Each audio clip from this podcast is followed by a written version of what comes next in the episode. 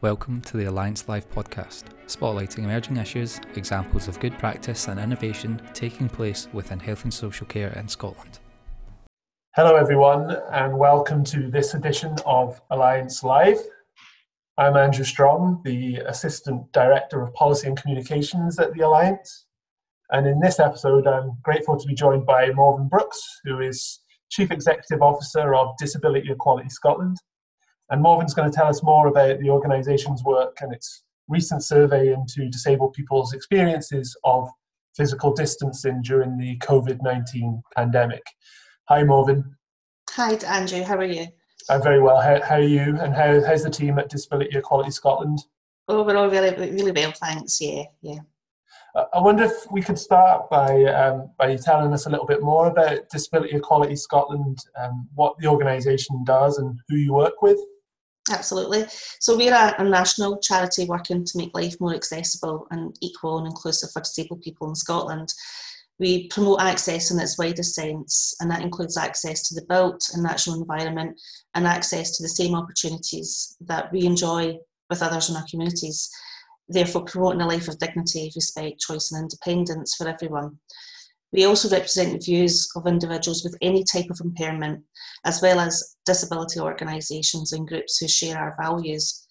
We're also a membership organisation currently with over 800 members across Scotland, and we listen to their views of we listen to the views of disabled people.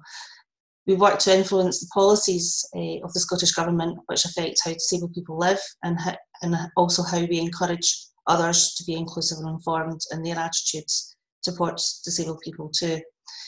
We're also the umbrella body for access panels across Scotland, and currently there are 36 access panels across Scotland.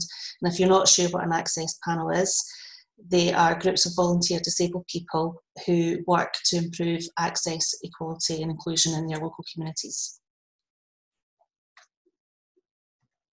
That's great. Um, and as we're talking to each other, we're still in stage one of um, uh, the phased approach to coming out of lockdown. Um, and lots of us are working from home and we're speaking to each other on a remote connection via Zoom. Um, have you and your colleagues been working with each other during the pandemic and, and, and also with your 800 members uh, during this time? Absolutely. So we've been very fortunate that we've already had a flexible working policy in place already. Um, I actually live in Orkney, um, so I've been working this way for over a year anyway. Um, I've actually found this period of time actually better for me in a way because I'm being able to connect with a lot more people than what I would normally do without having to travel down to the central belt of Scotland all the time. We've also taken this opportunity to start hosting our events online via Zoom. Now we do have a, pro plan, I think it is, um, where that enhances the security. So we're, we're well assured that the security measures we've taken in place um, are there um, for our members and for ourselves as well. So we've recently held a disability roadshow via Zoom uh, with Sestran, um, and over 30 people attended that uh, Zoom session, which was really good and generated a lot of useful discussion. Um, we've also had an opportunity to have our first coffee morning with access panels. Again, this was a, a really good opportunity to check in with them, how they're doing, um, and really allowing them the opportunity to engage with each other, but also with ourselves. We're also hosting our AGM this year by Zoom. Again, that's a first for us, like many other organisations out there at this time. Um, but so far, the response has been fantastic, really good response with people registering so far. I guess if you're up in Orkney, which I, I didn't know before we started this call, but um, that you'll be you'll be happy that a lot of people are moving more into remote means, and that you're able to get in contact with people more than than maybe previously. Absolutely, it can be quite isolating living in a, a rural location um, anyway, um, and to have the the technology there to to have meetings like this and being able to do a podcast podcast like this as well and not actually have to leave my home um, it, it really is really is the benefits are tremendous to be honest um, and again I, have been able to to engage with ministers via zoom as well during this time which again is a real big advantage for me um, and i'm hoping fingers crossed that can continue Fantastic. Well, let, let's, let's move on to the work that you've been doing at Disability Equality Scotland over the last few weeks. I understand you've been speaking to your members about how the pandemic has affected them.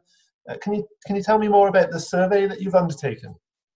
Yeah, so we, we've taken we've undertaken a baseline survey as well as our weekly poll surveys, which we do every week, and that's based on one question, answer yes or no, which across our membership we're generating a, a lot more response with that approach. Um, so in March, as we headed into lockdown, we did work closely with our members to, to gauge the impact on disabled people that the current pandemic is having on them. The, the initial baseline survey did highlight the initial concerns with regards to health, both mental and physical, the access to essential supplies, um, changes to care packages, social issues such as isolation and services available, and the information, how that information is actually received. So we're talking about how inclusive that communication is being communicated at this time as well. So we supplemented our initial baseline survey with our weekly poll format, which I just mentioned. Um, and we've been conducting those weekly polls um, for the last two years with our members. So again, the, the scenario that we find ourselves in with this pandemic has actually been an ideal opportunity to really put across vital questions at this time using our, our weekly poll format. Um, and again, it's not just ourselves that are benefiting from that data. We're sharing a lot of these briefing documents with ministers and Scottish Government to inform the current guidance that's been published, especially as we're phasing out the lockdown period. Great, and I guess the, the reason why we're talking today is uh, from the perspective of the Alliance's Health and Social Care Academy program, and um, one of the thing, one of the key themes of that program over the last four or five years has been to emphasize the importance of emphasizing humanity and human rights of people who access support and services, uh, and and also being about enabling people to flourish, um, and that's become more challenging in light of this pandemic. So what, what sort of issues are people telling you that they faced? Yeah, absolutely. So our members have highlighted that equality and human right impacts, the, the impacts that that has on disabled people from not being able to access our health and social care, uh, in which some cases has resulted in greater reliance on family, friends and neighbours. Um, of course, there's, there will be people out there that don't even have that support network too. Concerns have also been raised about the access to information for people with communication impairments. This includes barriers created by the face masks that are slowly being introduced, um, the social distancing, the physical distancing, and the shift towards telephone and digital contact only. So, an example of how some members have experienced that digital contact, they're not, they, if they're unable to use the telephone because of deafness, again, they can't get hold of any companies out there, and a lot of companies have pulled out their email contact approach. Um, and of course, even when using the telephone, it can be quite frustrating, even for ourselves, for everybody, basically, not being able to get through to key services that you need at this time as well. And is is our is our physical infrastructure in Scotland is that, um, for example, our roads and our street layouts is that appropriate to enable physical distancing for disabled people in particular? Pavements in general are not wide enough, nor are they equipped to deal with uh, disabled people's needs, even without the need for physical distancing. And that's been one strong element that's came across in our surveys uh, with our members. Um, especially the, the weekly poll that we carried out uh, last week on physical distancing. Um, concerns were related to narrow pavements, uneven surfaces, and the lack of dropped curbs, making it difficult for wheelchair users to get on and off pavements. Our members also found it challenging to maintain the two metre distance when queuing at pedestrian crossings, as an example. Um, and these concerns are increased by, of course, pavement parking and street clutter, which obviously narrows the space around them to, be, to enable them to manoeuvre as well. There were also ongoing challenges faced by members due to obstructions on pathways by street clutter, and recently we've raised concerns about the proposed amendments at stage two of the coronavirus bill, which was to increase street furniture for cafes and restaurants, allowing them to, to use that pavement space essentially to, to open up and maintain that physical distancing. Um, and of course, tables and chairs will decrease the space and act as a hazard for people with reduced mobility and visual impairments. I guess so. That that's been an issue that a number of our members have expressed, and it's it's interesting because so where I'm sitting in Glasgow, obviously there's been big changes to the way that um, the street infrastructure is happening and the way that the roads are happening, and that has a big impact on disabled people that that possibly councils and um, and politicians locally are maybe not aware of. Is that is has that been an issue that people have raised with you at all? Yes, absolutely. There's no engagement or consultation happening with disabled people. That's the problem. Um, not from the very outset of that planning process, and that's something that we are continuously trying to push that message. Come to us, and we can help you coordinate discussions with your local access panel or, or local disabled people that we know of because you really need that input from the outset of any planning process when making changes to our infrastructure. Um, I can't stress how vital that is.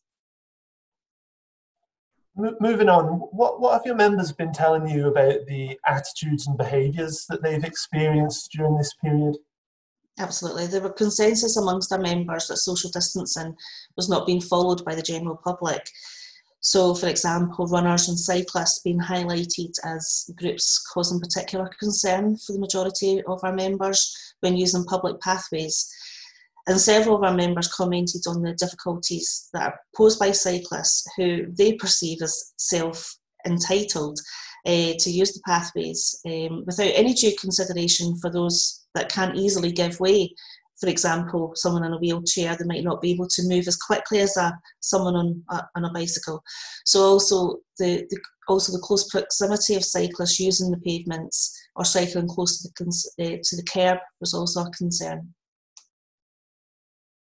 And I, I understand that some disabled people have, have, have, told you that they've been experiencing hate crimes during this period. Um, what, what have the issues been most experienced by people and uh, what is the nature of those experiences? Absolutely. So there was a, a huge concern raised uh, by our members, a huge concern raised by ourselves when we were reading the responses actually, um, on the responses that indicated quite a high level of uh, disability hate crime taking place. And this is specifically where members of the public have approached and accused disabled people of breaking lockdown or questioned why they're outside. The assumption being that that all disabled should be shielding. Now, that's absolutely ridiculous. That there needs to be um, some sort of awareness campaign through the, the current guidance that's been issued around shielding and the physical distancing that actually not all disabled people um, have to shield. Actually, many disabled people are actually key workers at this time as well and providing vital services to our communities. Um, there's examples through the, the survey of many of them being verbally abused by members of the public, and that in itself causes a lot of anxiety and and doesn't want to allow those people to then go back outside again, further causing further problems and isolation and mental health problems as well. Given given the, the, the point at which we're talking, that shielding the shielding group has been uh, the time at which they uh, expected shield has been extended until the end of July. That's six weeks from when we're speaking just now. Um, people are likely to face more of those types of issues, more of those types of comments. I should imagine in the coming weeks as as uh, we move through the phases of coming out of lockdown for the general population. And I think that you know there does need to be some clarity, more clarity in public consciousness around about the the nature of shielding and who is expected to shield. Absolutely. Um, what what should people do if they've they've they've experienced a hate crime in the street? Yeah, so they can um, any anyone who has experienced hate crime, um, and more specifically dis, uh, disability hate crime, they can go onto Police Scotland's website or contact a third party reporting centre so, in some cases, victims and witnesses of a hate crime don't always feel comfortable reporting the matter directly to, to Police Scotland, and they may be more comfortable reporting to someone that they're more familiar with. Um, so, to ensure that anyone is able to report hate crimes, Police Scotland works in partnership with a wide variety of, of organisations and groups um, who, who perform a third party reporting, who perform as a third party reporting centre. And these partners have been trained to assist people really eh, to submit and report to Police Scotland and make a report on their behalf. So examples of a third party reporting centre um, are housing associations to victim support offices and voluntary groups.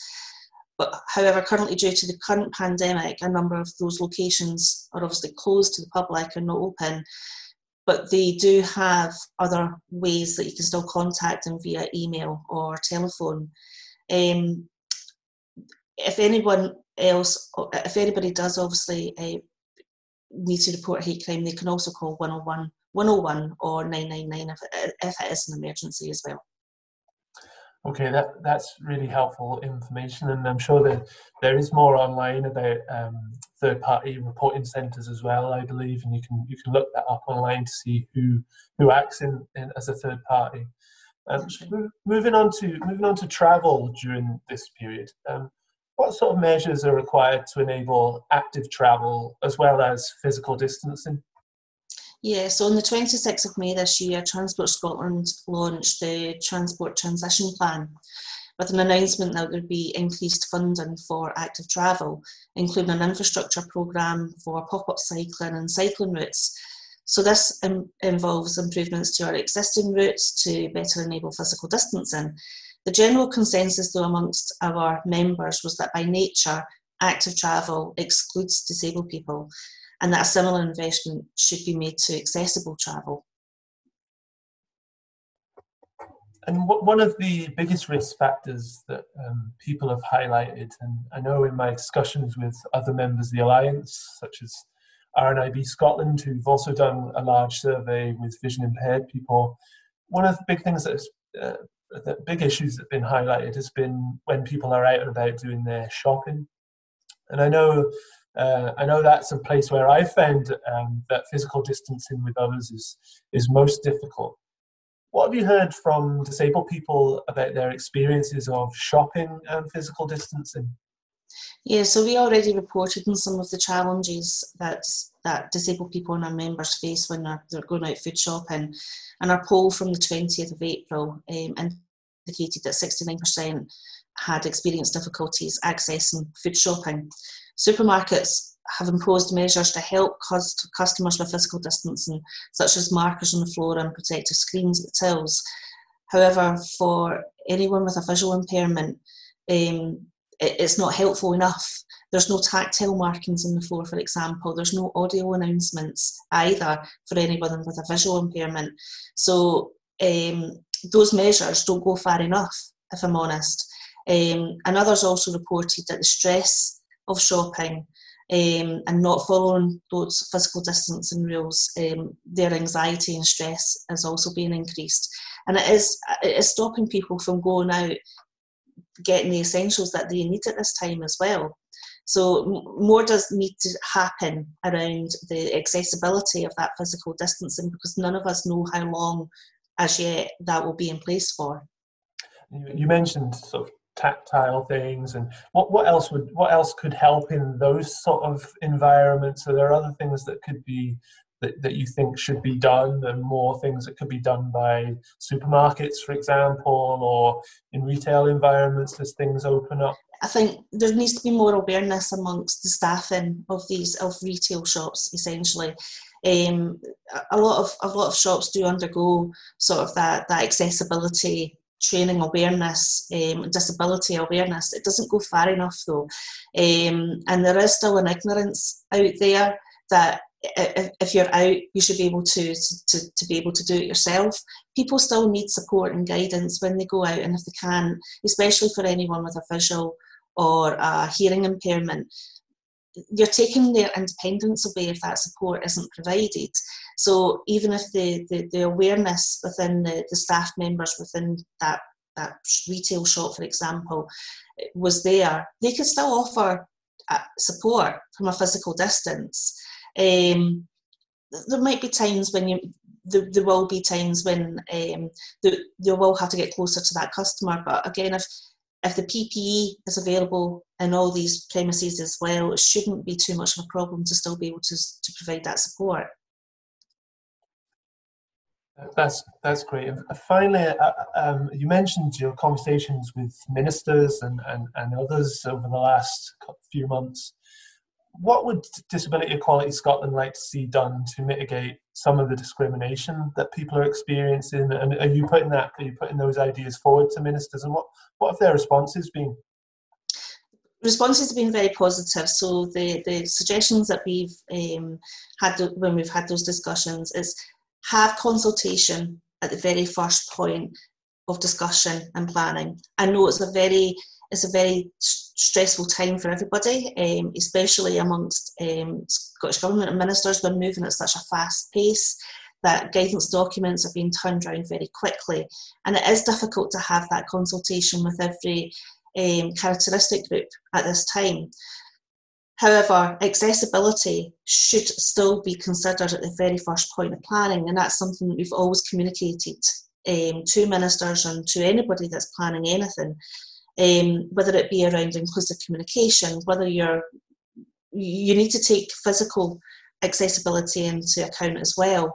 Um, depending on what the matter is, of course, but from a from a communication point of view, inclusive communication is really important. So the announcements that we hear every week, it's not going far enough that the accessible formats are available at that point of publishing, for example. So to, to make sure it's all very well that we've got a BSL signer with the First Minister at every uh, meeting that she has, that's really good, that's really positive.